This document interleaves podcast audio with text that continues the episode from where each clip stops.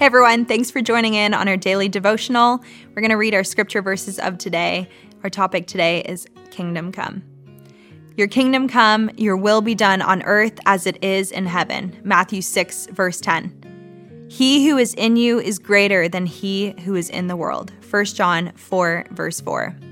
Heaven lives in us because of the Holy Spirit. The Holy Spirit wants to move in every moment of our lives.